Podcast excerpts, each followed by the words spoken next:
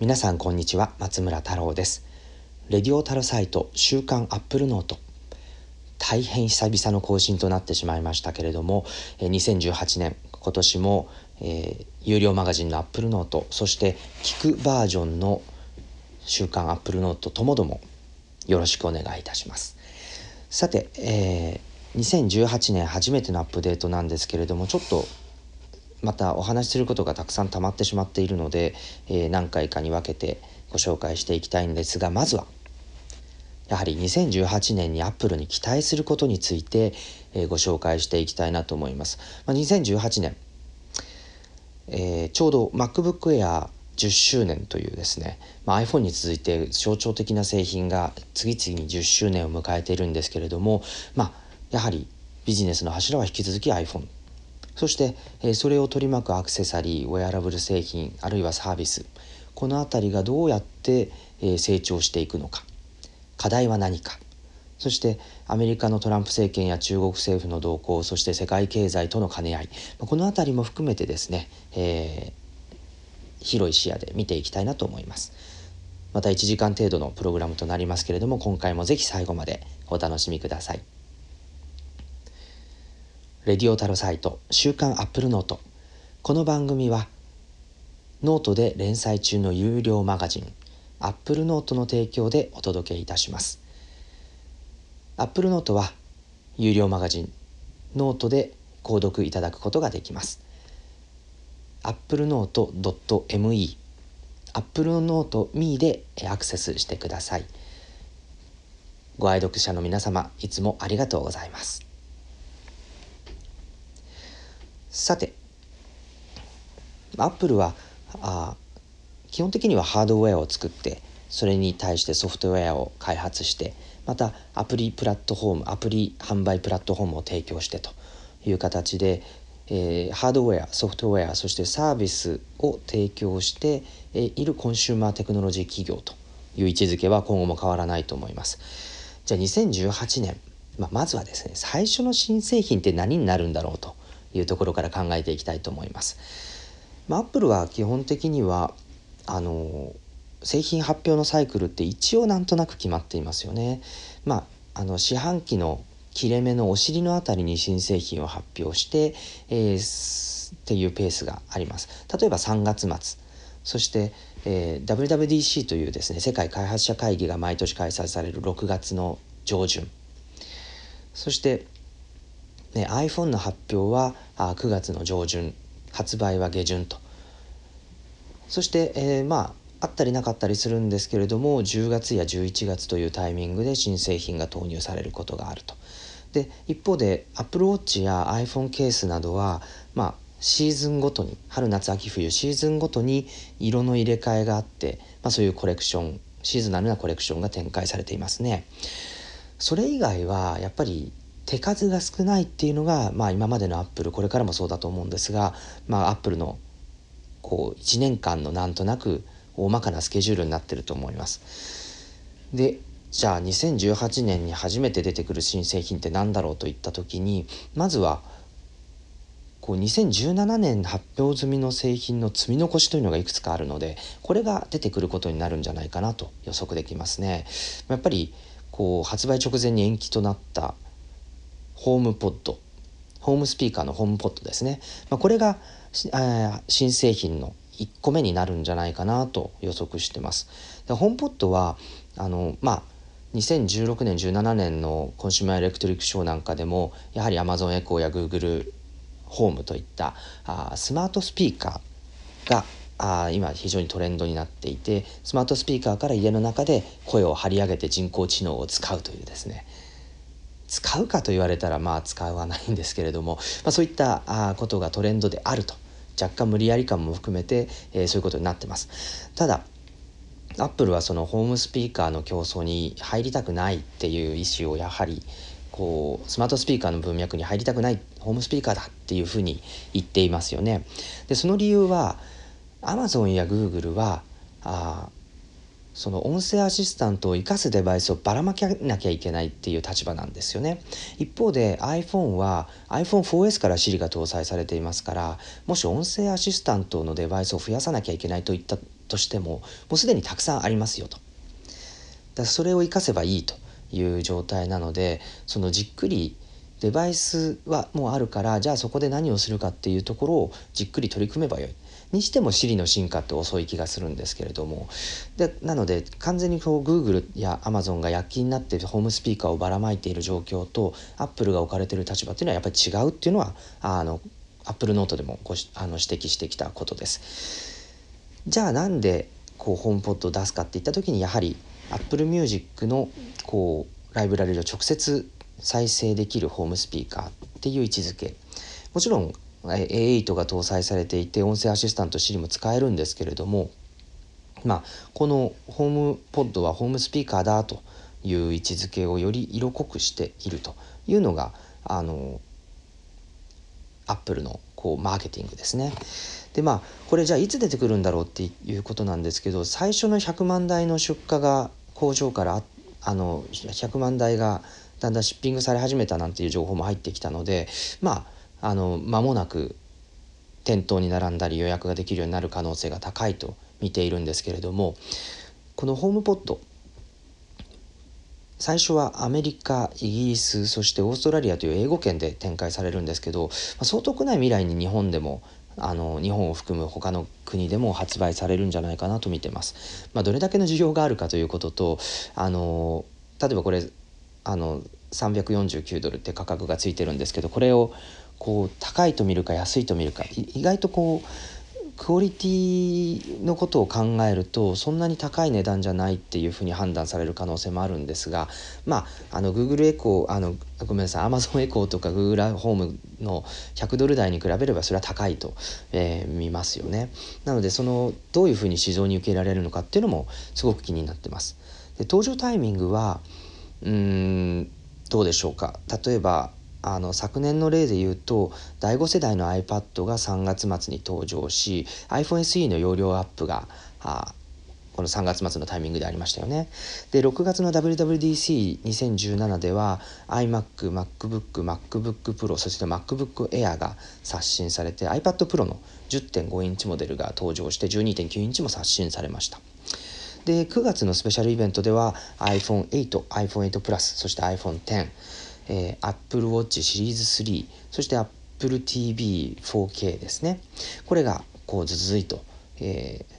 登場してで WWDC の時に発表されていた iMac Pro が12月の中旬から出荷開始という形でアップルの新製品があの2017年のスケジュールでは出てきました。なのでホームポット単独の出荷であれば1月下旬とか2月からスタートできるんじゃないかなと思いますしもしその他の製品とこう組み合わせて、えー、登場させるのであればまああのちょっと時間は経ってしまうんですけど3月、まあ、これ Early 2018に含まれるギリギリのラインを攻めてくる可能性もありますよね。っていったところでホームポッドが出てくるんじゃないかなと思います。で、えー、ともう一つアナウンスされていたのが Air Power というですね、えー、iPhone、Apple Watch そして、えー、このほえー、ごめんなさいイヤポッツですねあのポッド系がまた増えてきちゃったんでややこしいんですけどイヤポッツの、えー、ワイヤレス充電対応ケースを3台同時に1つのマットで充電できるという仕組みです。でこれあの iPhone は Qi に対応していてワイヤレス充電できますよ。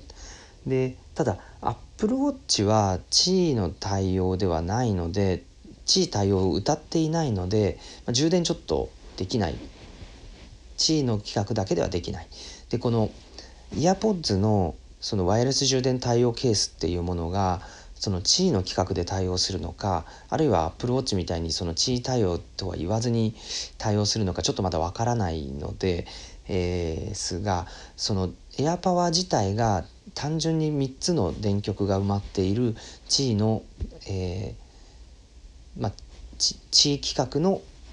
だけに対応している、まあ、充電パッドであるということにはならない。おそらく Apple Watch を実現するワイヤレス充電を実現するためには何らかのあの独自規格が含まれるあのパッドになっているのではないかなと予測してます、まあ、まだどういう形で登場するのかとかいつ出てくるのかわからないんですけれども、まあ、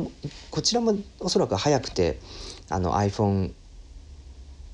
SE が、まあ、昨年こう刷新された3月末のタイミングっていうのが、まあ、適当なのかなと思います。でその iPhone SE なんですけれども、まあ、2017年はあの容量アップだけにとどまったんですよね。これ2016年の3月に登場していて、えー、そのこう、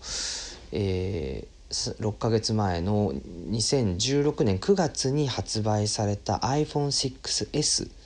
のプロセッサーつまり A9 ですねと1200万画素のカメラっていう仕様をそのまま廉価版の iPhone SE4 インチディスプレイの iPhone SE に盛り込んで登場させて今そろそろ2年間という、えー、時間が経過しようとしています。で iPhone SE はやっぱり iOS11 の体験をする上での最低ラインの性能あるいは iOS11 が iPhone SE の性能に最低ラインを合わせたっていう見方もできるんですけれどもとにかくあの現在売られている iPhone のラインナップであれば iPhone SE、iPhone6S、iPhone7 そして iPhone8、iPhone10 ですねこれであれば iOS11 の、えー、拡張現実アプリ AR キットを使った AR アプリなんかは動作させられますよという条件になっています。でこの iPhone SE2 年間そのまま高性能容量だけアップしてそのまま性能は据え置かれた iPhone SE が今年リニューアルするんじゃないかっていう話が持ち上がり始めています。で iPhone SE は、まあ、4インチディスプレイであのもうこれ iPhone5 の時にあの採用した4インチディスプレイなので2012年ですよね iPhone5 だから20132014201520162017まあ5年間同じ形で存在し続けたスマートフォン。これ実はなかなかアップルも他社も含めてないんじゃないですかね。5年間同じボディでそのスマートフォン同じスマートフォンとして存在し続けた存在って携帯電話の時代を振り返っても多分ないんじゃないかなと思うんですね5年間デザインが継続したもの。でまあとはいえ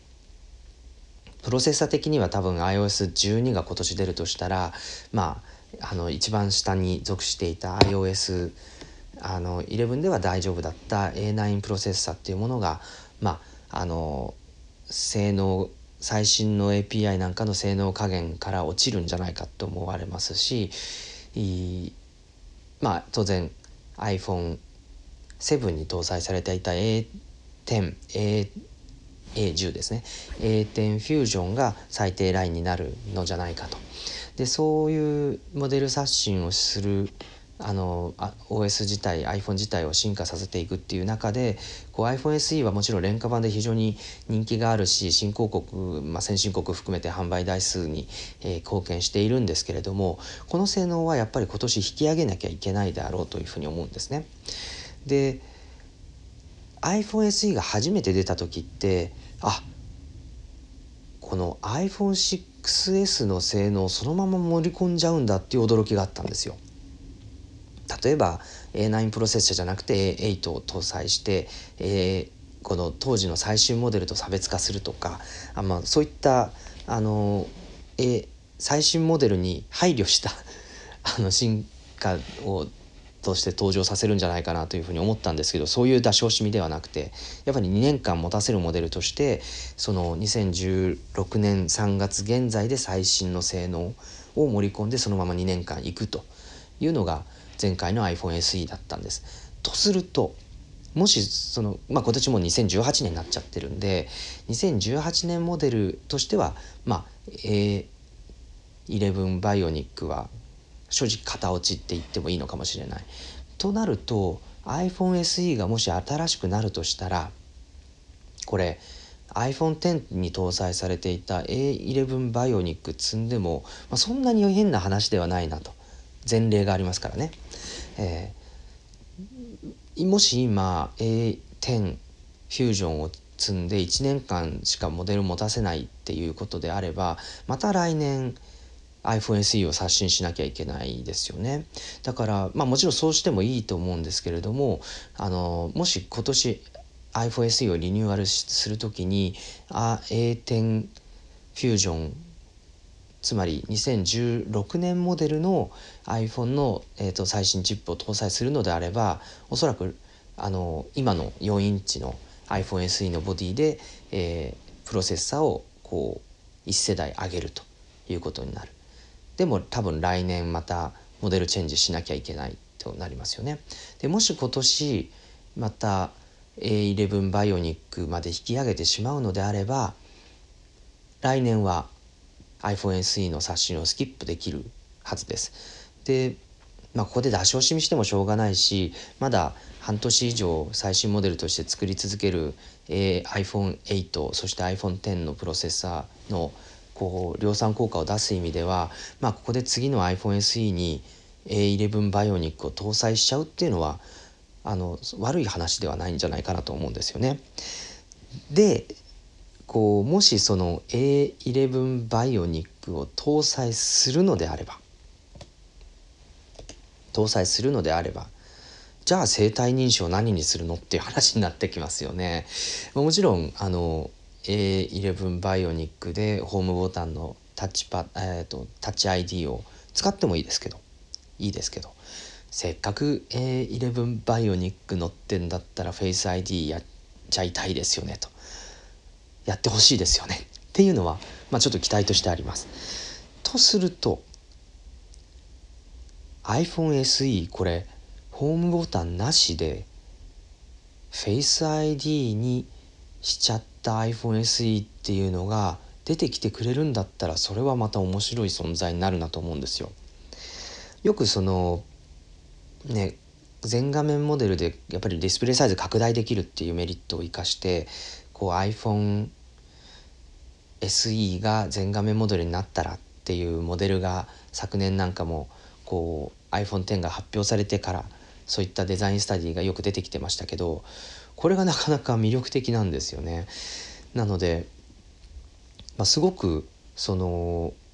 A11 バイオニックとこうトゥルーデプスカメラを搭載したあまあ iPhone SE っていう存在は、まあ、非常に魅力的なんじゃないかとまだまだ iPhone SE の変化って考えられますよ。今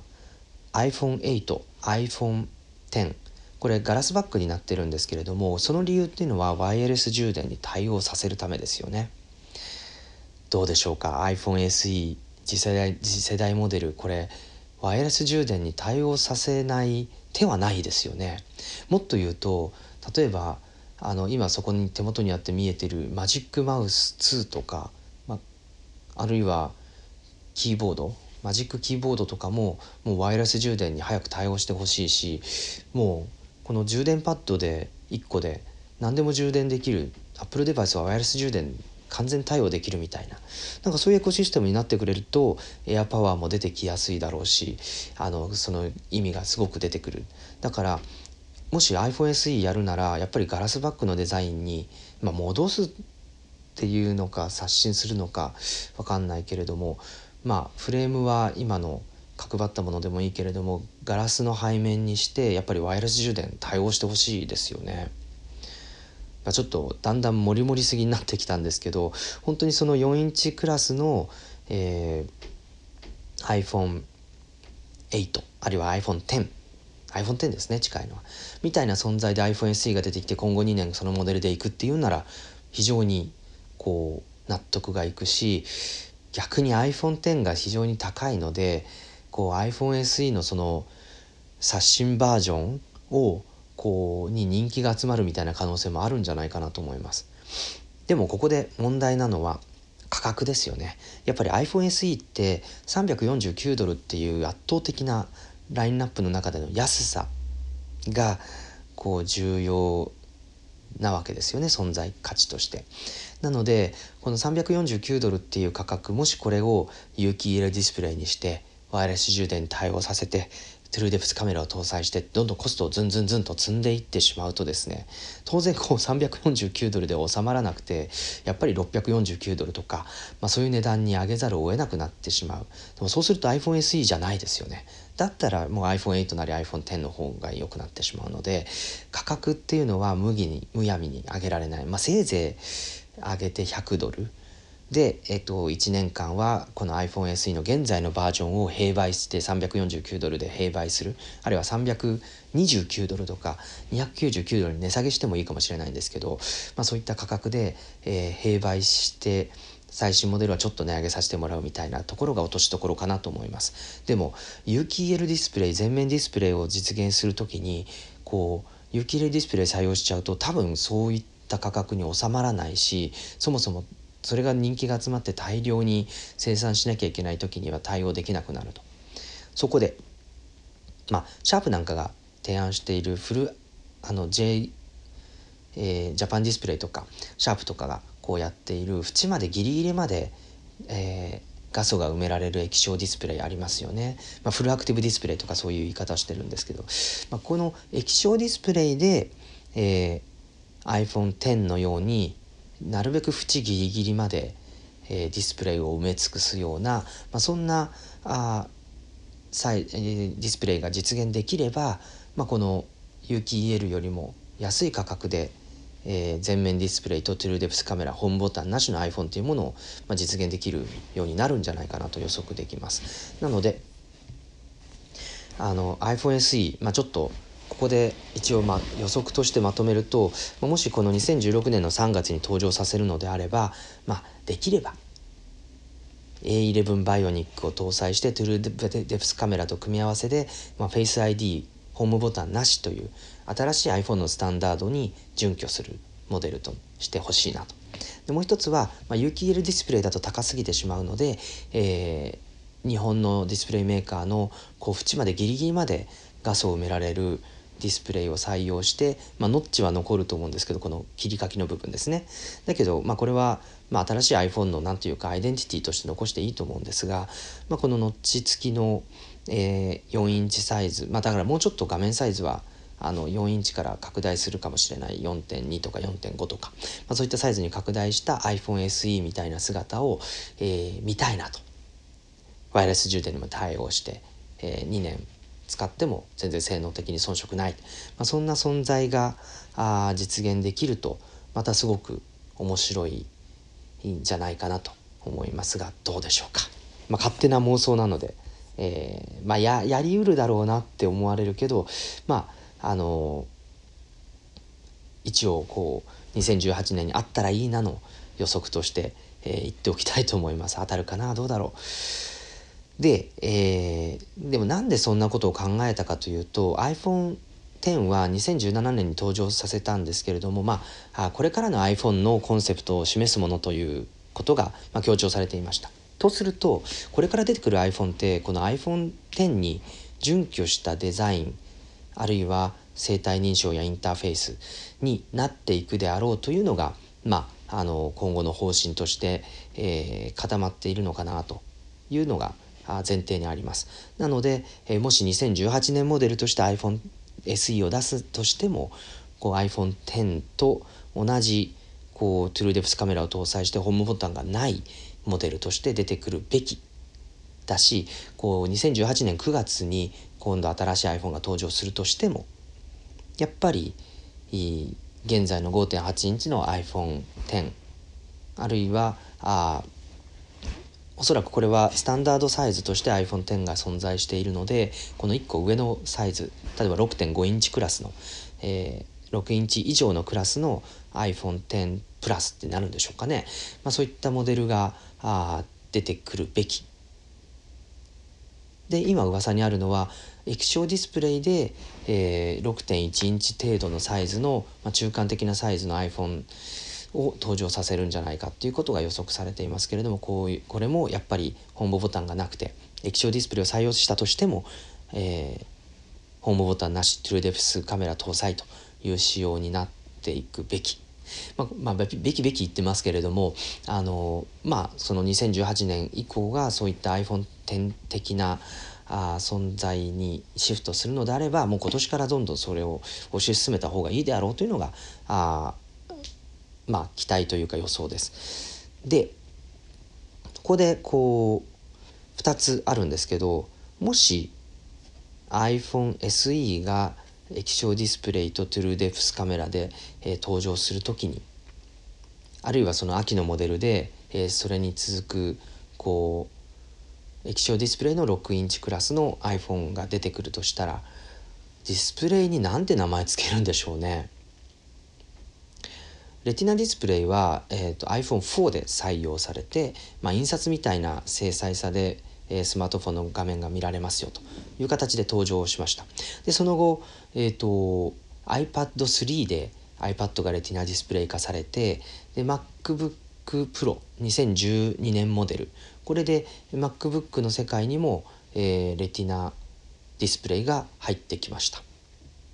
で Apple Watch レティナクラスの高精細さですよね。そして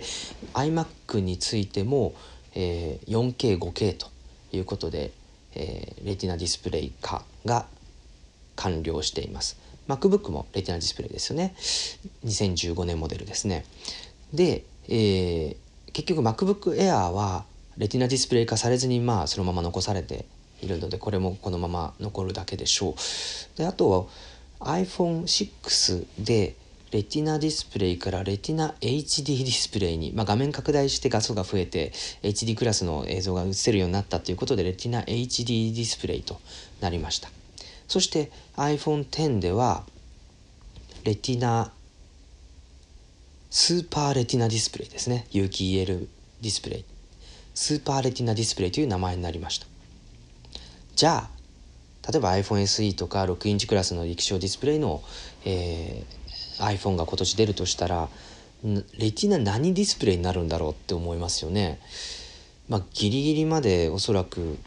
あのまあ、レティナ HD ディスプレイは、H、HD ディスプレイなんですけど液晶だけど縁まで、えー、ギリギリまで画素が埋まるっていうことでなんかそのままの名前なのかレティナ HD プラスディスプレイとか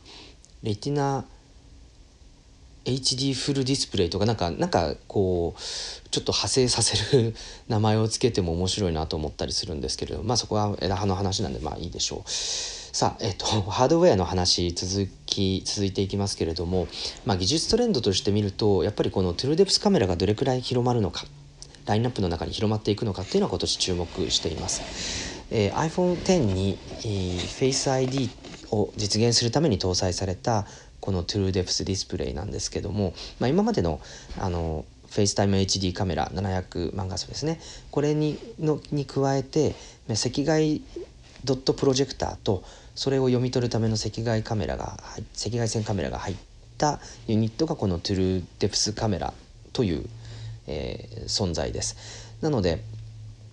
あの CC あの画像イメージセンサー自体は1個しかないんですけどその被写体のこう震度情報を赤外線で撮ることができるので、えー、ワンカメラだけれどもこう背面の2つのアイサイトカメラデュオで実現するようなあポートレートモードの撮影というものが、まあ、できるようになっているというのがこのトゥルーデブスカメラの中身ですね。でそうやって、えっと、車体をこうとかこう 3D の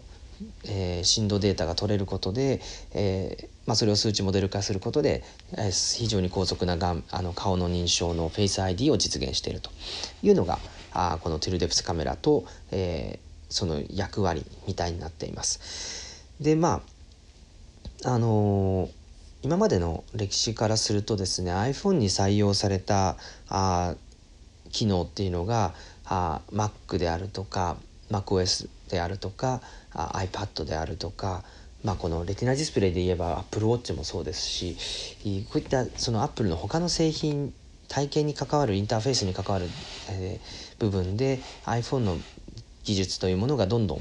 こう移転されていく採用されていくというのが今までの流れですね。まあ Siri なんかは iPhone4S で、えー、初めて採用されましたけれどもこれがあ、まあ、今では iPad、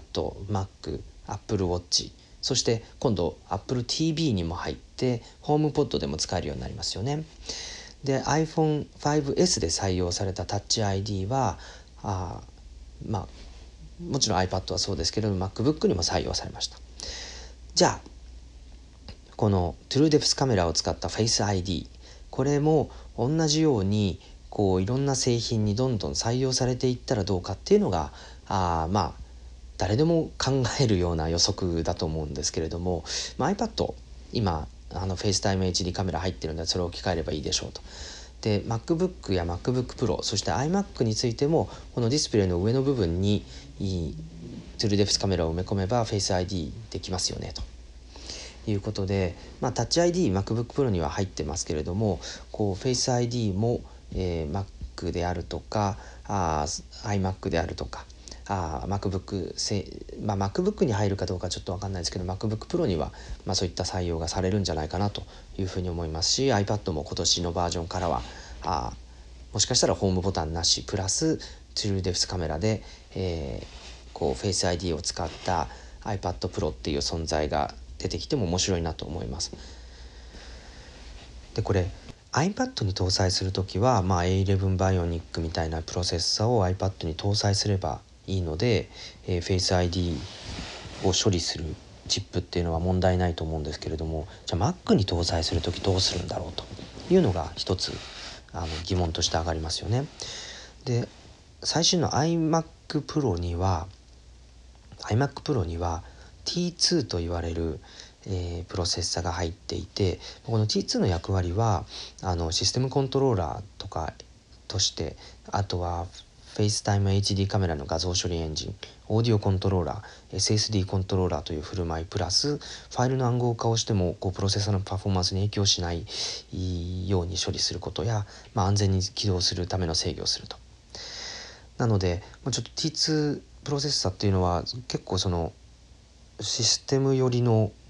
役割を一手に引き受けるみたいなことになっていてこの MacBook Pro のタッチバーとタッチ ID を制御する、えー、T1 とはだいぶ役割が異なってるんですよね。でも T1 は、えーと、セキュア11まあどっちもセキュア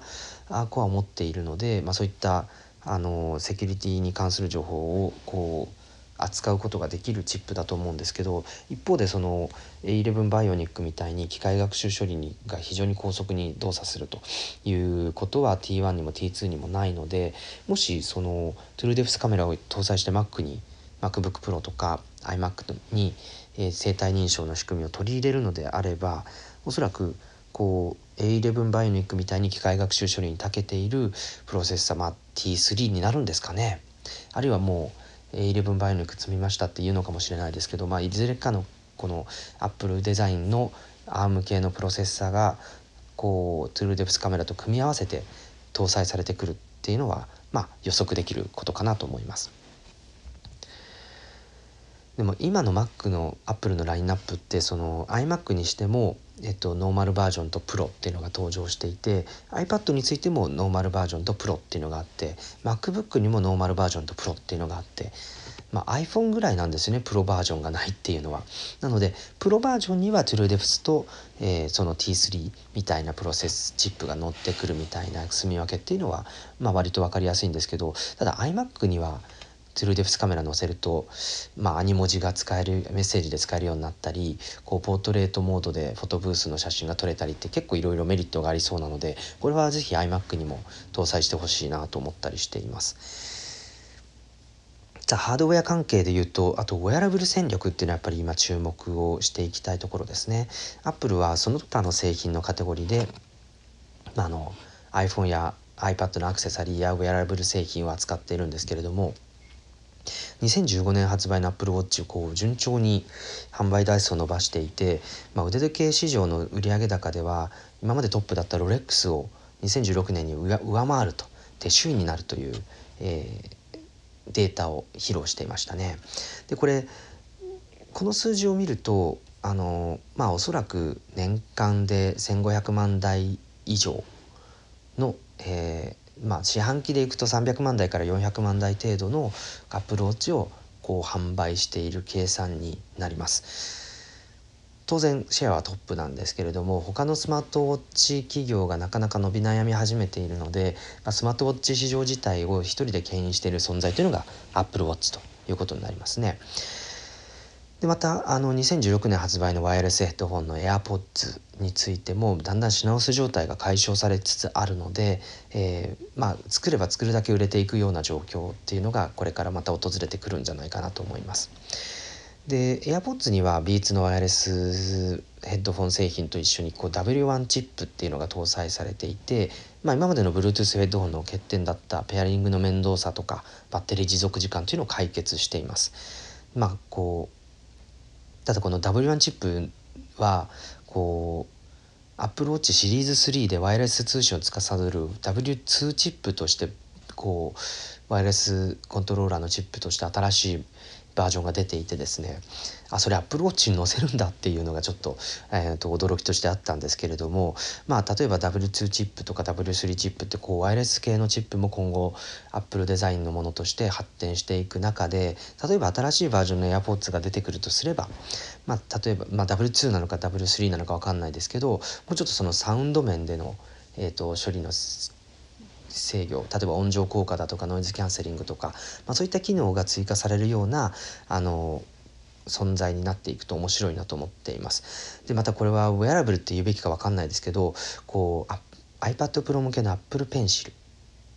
これについてもそろそろなんかあのアクセサリーとか違う色とかダークカラーとか出てきてほしいですよね。でもこうまだあんまりそういうの見ないんですけど例えば Apple Pencil にレザーのとかこう木目調のこうカバーをつけて太くして使うとかっていうなんかアクセサリーがもうちょっと出てきてもいいなと思うんですけど欲しいですよねなんかそういうの。でまたこうその他のデバイスで言うと新しい分野の進出っていうのもすごく、えー、気になります。まあ、拡張現実メガネなんていうのは作ってるとか研究してるってよく言われてるんですけれども、まあ、こういったものは当然ウェアラブル製品として加わってくることになりますし、えーまあ、Apple Watch 向けの各種アクセサリーはこう Apple Watch が扱うその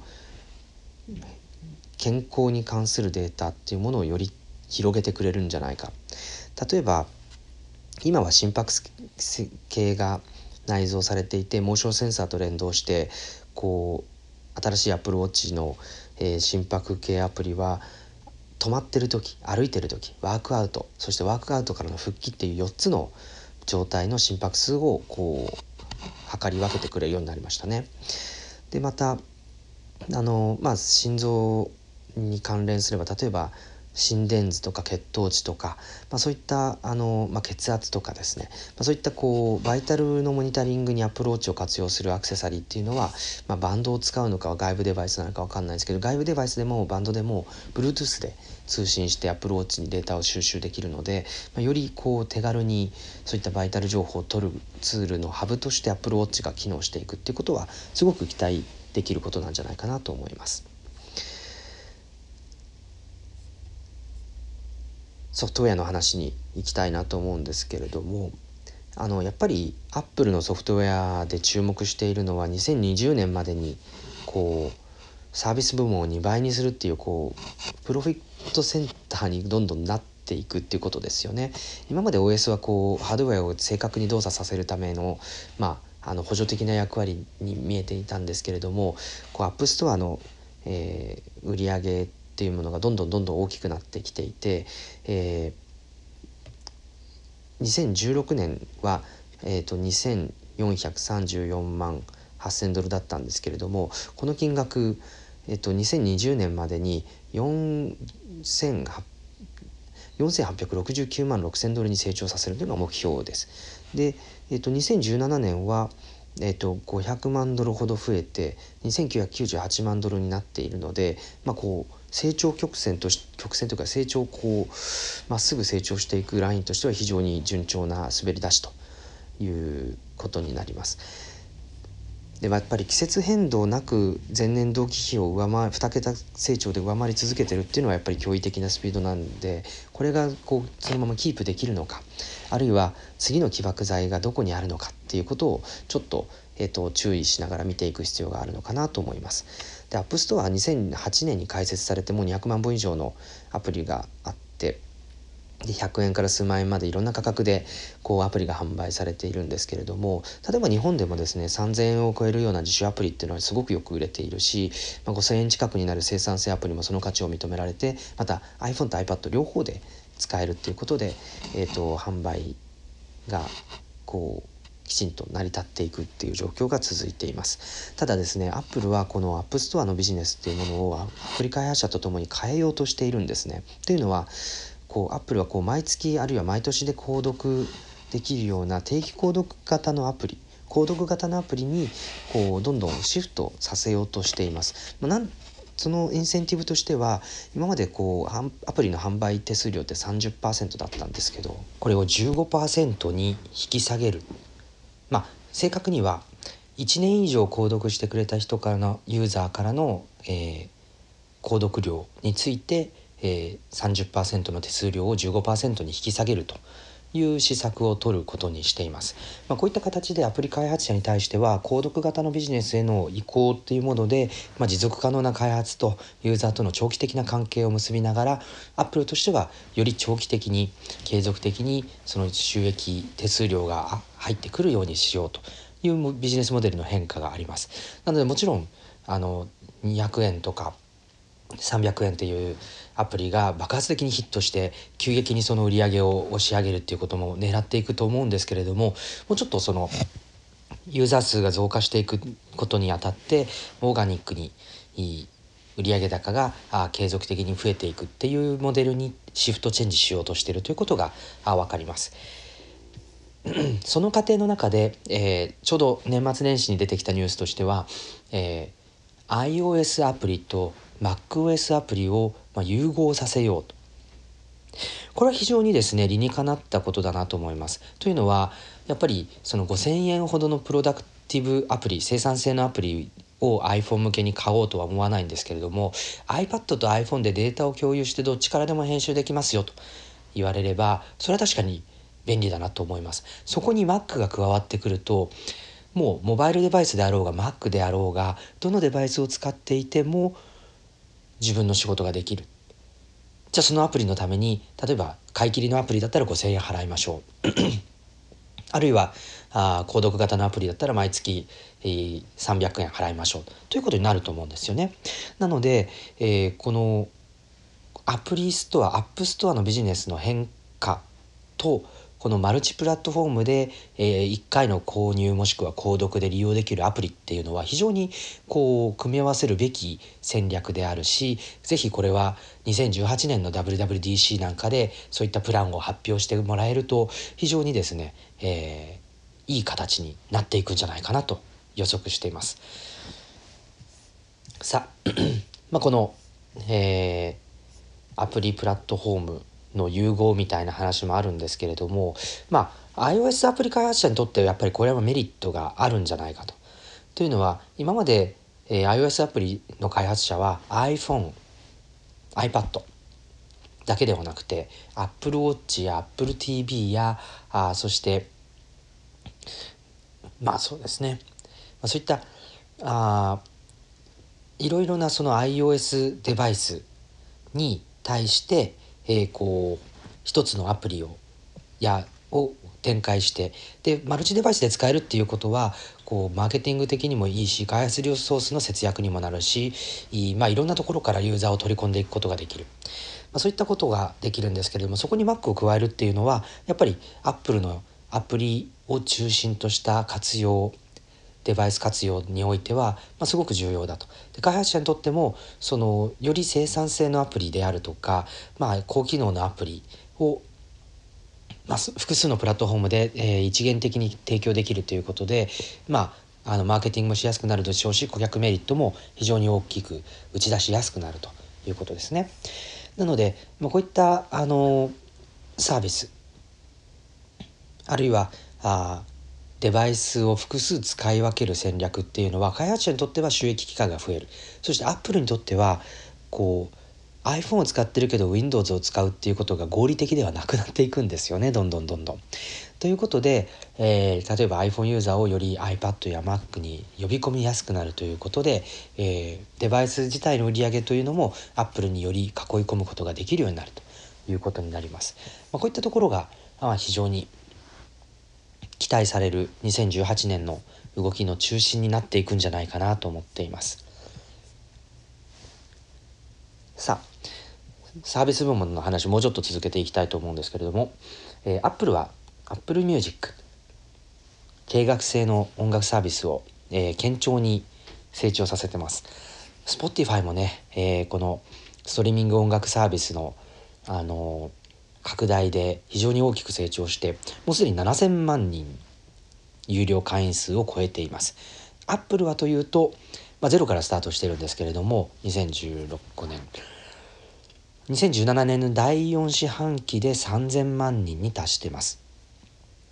なのでちょっと Spotify ののダブルスコアからちょっと引き離された感はあるんですけれども、まあ、まだまだ、えー、成長ペース保っているといったところでしょうか。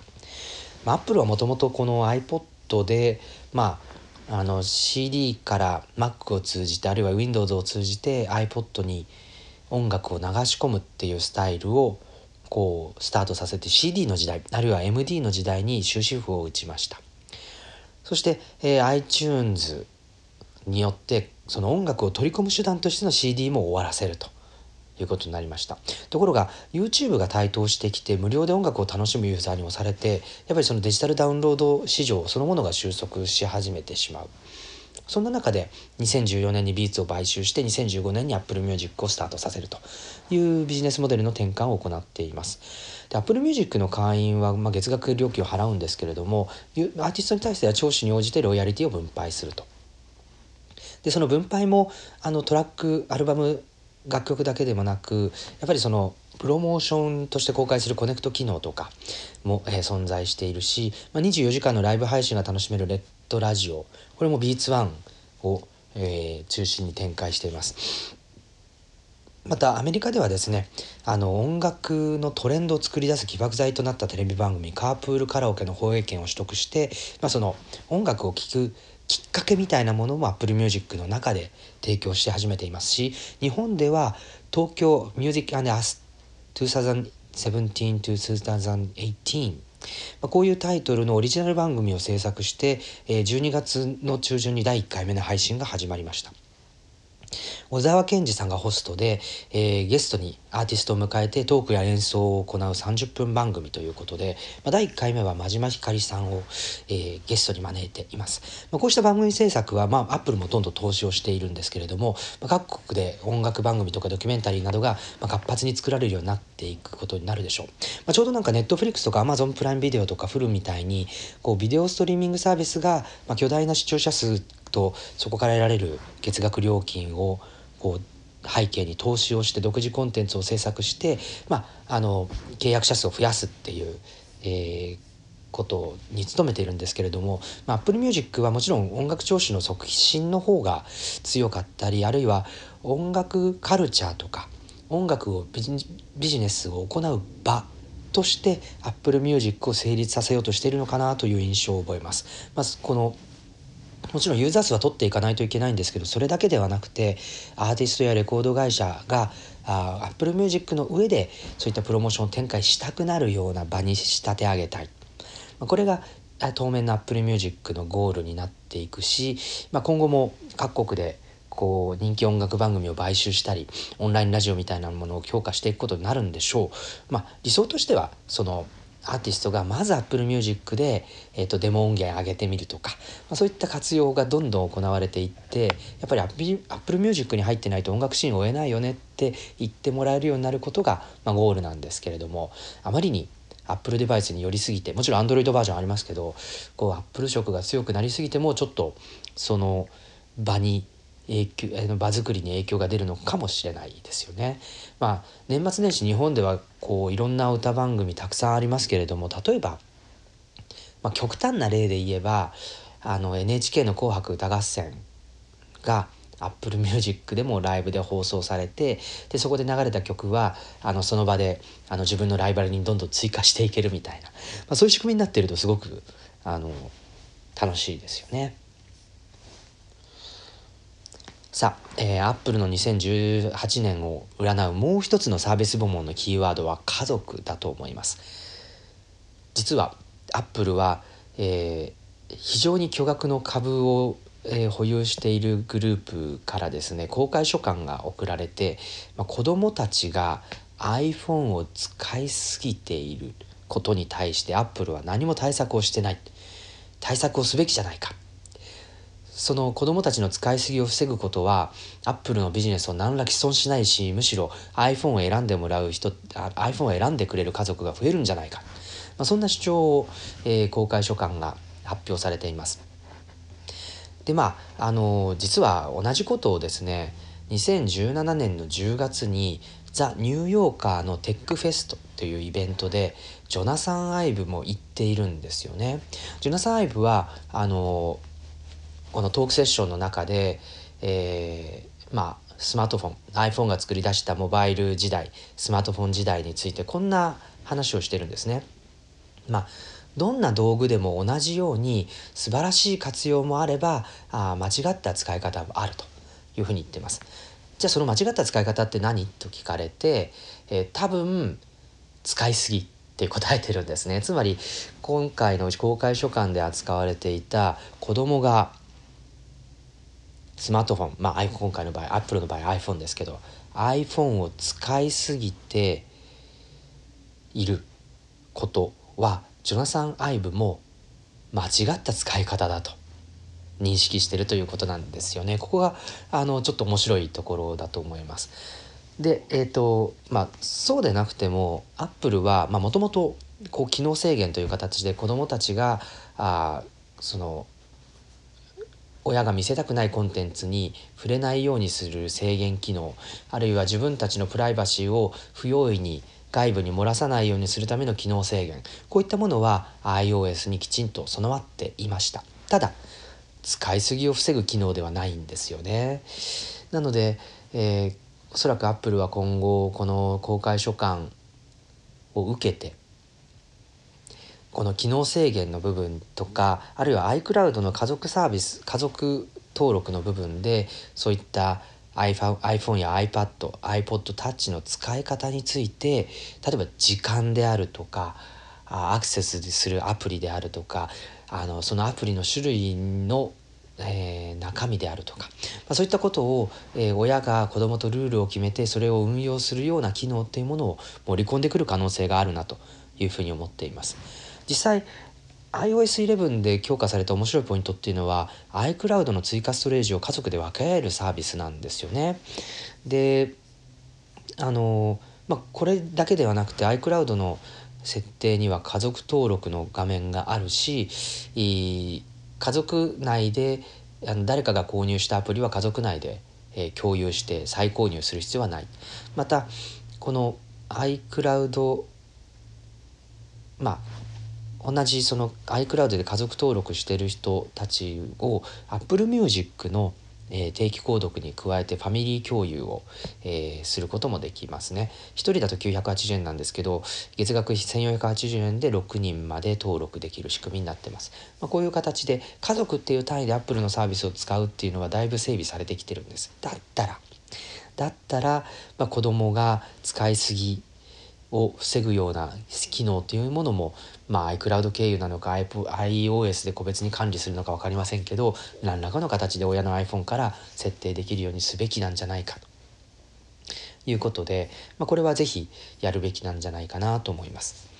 もう一つサービスソフトウェア部門で、えー、指摘していきたいのは Siri ですね。まあ、Siri は、えーと、先ほども言ったように2011年の iPhone4S で iPhone に搭載されて今はいろんなデバイスに広がっている人工知能、まあ、アシスタント音声アシスタントなんですが、まあ、この人工知能や音声アシスタントっていうのは2010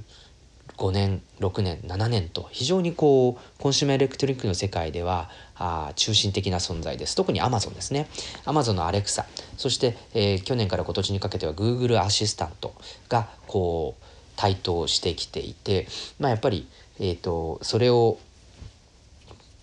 使うためのデバイスとしてスマートスピーカーが出てきて、まあ、小型版は50ドル以下で購入できるし大型版とかディスプレイ搭載版とかあるいはまあ音質にこだわったバージョンとかいろいろバリエーションを増やしていて、まあ、家庭内の各部屋に1個ずつあるような状況を、まあ、Amazon や Google っていうのは目指しています。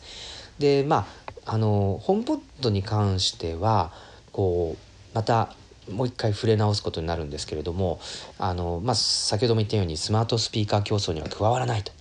いう姿勢ですね。でこのなんでかっていう理由も、えーと、アップルはすでに iPhone、iPad、Apple Watch、Apple TV そして Mac で Siri が利用できるのでもうこれ以上ばらまかなくても使う当てはいっぱいあると何よりポケットの中に入ってる iPhone どれでも使えますっていう状態ですのでいちいち外のデバイス必要ないですよねっていうのが、まあ、Apple の考えなんじゃないかなと思います。でそんな Siri にもう一つ追い風になりそうなのが、まあ、人工知能アレルギーというキーワードです。これあの2017年中からだんだんですねアメリカの中であのまあ AI アレルギーみたいなあ言い方でだんだんこう聞く機会が増えてきたんですけど、まあ、人工知能ってこうユーザーの振る舞いとかデータとかを使って、えー、パターンを作り出して賢くなっていくあるいは知識を集めて賢くなっていくっていう形で、まあ、どんどん使えば使うほど賢くなる設計なんですけどここに異を唱えてるのがこの人工知能アレルギーなんですよね。つまり自分たちのデータとか行動が人工知能に食われて自分たちは彼らを賢くするために生きてるのか、まあ、そんなあ認識に陥ってしまうっていうのがなんか人工知能アレルギーのあのきっかけというふうに言われています。なのでこう人工知能のアレルギーを感じる人にとってはやっぱりこうむやみに自分のデータをこう活用しないっていうポリシーを敷いているアップルやシリに対して、まあ、非常に理解を示して支持をしているというのがあの人工知能アレルギーがシリを後押しする可能性の中身ということになりますね。なので、まあ、もちろん人工知能全てをネガティブに捉える必要はないんですけれどもアップルとしてはそういったあの不安感であるとかあの、まあ、不条理に感じている人たちの意見というものを吸い上げながらあシリはそういうものとはちょっと一線を画した存在なんですよというようなあのマーケティングであるとかあるいはアピールをしていくっていうのは一ついい方法なのかもしれません。さあ冒頭でもそしてシリの話でもで出てきましたホームポットなんですけどやっぱりこれ意外と重要な役割を果たすかもしれないというのが、えー、今日の最後のお話になります。あのホームポットはあのまあねスマートスピーカーみたいな位置づけで見ることはもちろんできるんですけれどもアップルはホームスピーカーって言ってますよねでもこのホームスピーカーって言ってる理由っていうのはもう一つあの2つ考えられます。1つは、まあ、Siri を利用できるデバイスを家庭内にこれ以上ばらまく必要がないそこは焦りがないっていうのが1つでもう1つは Apple はホームポットによってある問題を解決しようとしているのではないかという見立てですその問題とは全く広まらないスマートホームの話、スマートホームって難しいですよね。えーと、僕もアメリカに住んでいてスマートホームデバイスはたくさん溢れてるはずなんですが例えばアパートに住んでいると鍵を勝手に変えちゃダメだしガレージのリモコンを付け替えることはできないしまあこのね、サーモスタットってネストっていうサーモスタットを皮切りにいろんなメーカーがホームキットにも対応するサーモスタット出してるんですけどこれも変えちゃダメですよね。というふうに見ていくと結局あのフィリップス・フューみたいな電球ぐらいしかスマートフォーム対応我が家ではできないんですよ。まあ、ウェブカム置いてもねって話ですしドアベルもちょっとつけるような場所ないし勝手にあの家の玄関の入り口の前の壁に穴開けるわけにもいきませんからね。と考えると結構そのカスタマイズの余地がないそしてもしもう戸建ての住宅持ってるっていう人でもそのガジェットって23年で壊れるイメージがあるんですけどこう10年20年使って使い続けたい家の設備をそういったガジェットレベルのものに引き下げづらいですよねやっぱり。ということもあってなかなかこう導入が進んでいかなかったり二の足を踏むことになっちゃう、まあ、それが今のこのスマートフォームの、えーまあ、どうしてもうまくいってないこう市場としては盛り上がってるしたくさん製品が出てくるんだけれども今一つこう盛り上がりに欠けると、まあ、そういった部分なんだと思います。でアップル、まあ、ホームポットはそうしたスマートホームのハブみたいな位置づけにもなり得る。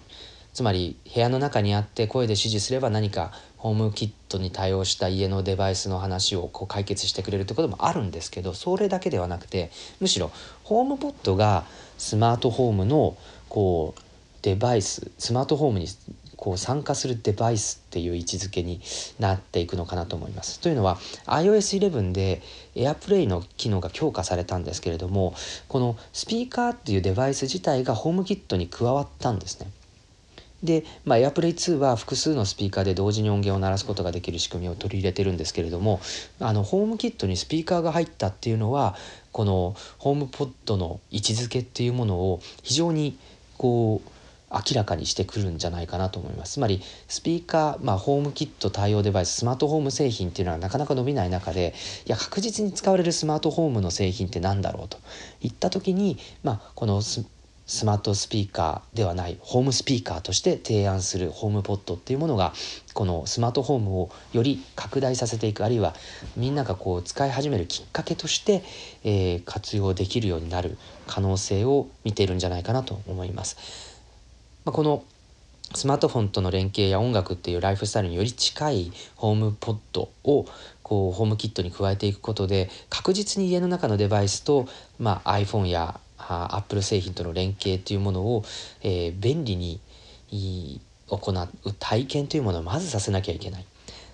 そういうきっかけとなる製品としてこのホームポットというものが位置づけられているのではないかなと思っています。まあ、あの今までそのホームスピーカーっていう位置づけだと w i f i 搭載のスピーカーはこうソノスっていうメーカーがあいち早く取り組んできていまして、えー、我が家にもあの Apple Music を直接スピーカーで再生できる唯一のデバイスだったので、えーと、ソノスのスピーカー入ってるんですけれどもあの非常にいいですソノス。っていうのは iPhone から Bluetooth で、えーと、ワイヤレススピーカーを鳴らす場合って iPhone の音楽再生機能がずっと生きてるじゃないですか。そうすると iPhone に電話がかかってくると当然スピーカーは止まるわけですよね音楽が。だけどソノスの場合あの w i f i を搭載してるスピーカーなんで Apple Music から音楽自体は直接的に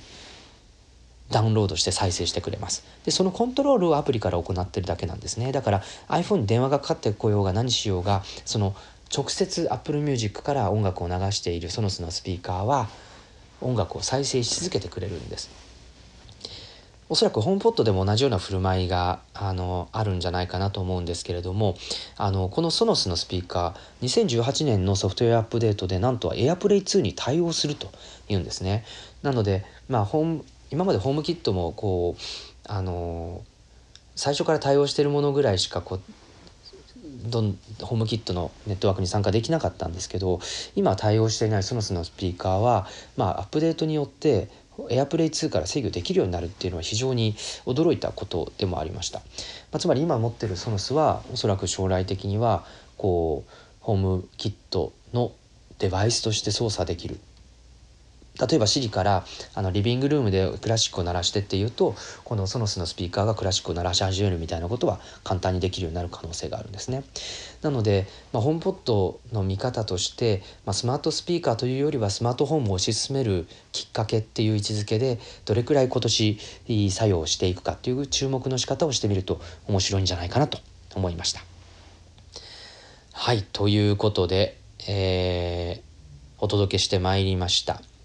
2018年のアップルをまあ占うような注目のポイントについて、えー、お話ししてきましたけれどもいかがだったでしょうか？まあとはいえですね今年もアップルは堅調な成長を見せ続けるのことになるんじゃないかなと思いますけれどもあのその中で、まあ、我々のライフスタイルがそのアップルの作り出すトレンドにやデバイスによってどう変化するのか受け入れられるのかあるいは受け入れられないのか他の企業との関係性はどうかまたアメリカや中国の政府当局との関係性はどうか、まあ、こういった視点を定点観測的に見ながら、まあ、自分たちの生活も充実できるようにいいところは取り入れるっていう形で、えー、見ていければいいのかなと思っております。ということで、えー、週刊アップルノート2018年のアップルを占うの巻この辺で、えー、お開きとしたいと思います。最後までのご視聴どうもありがとうございました。レディオタロサイト週刊アップルノートこの番組はノートで連載中の有料マガジンアップルノートの購読者の皆様の提供でお届けいたしましたアップルノートでは毎月4から8本のコラムやニュースをお届けしているアップルについて一番充実した有料マガジンとなっております。ぜひですね、この機会にご購読のほど、また継続のご愛読よろしくお願いいたします。ご購読は applenote.me applenote.me からアクセスしてください。皆様のご購読お待ちしております。松村太郎でした。それではまた次回。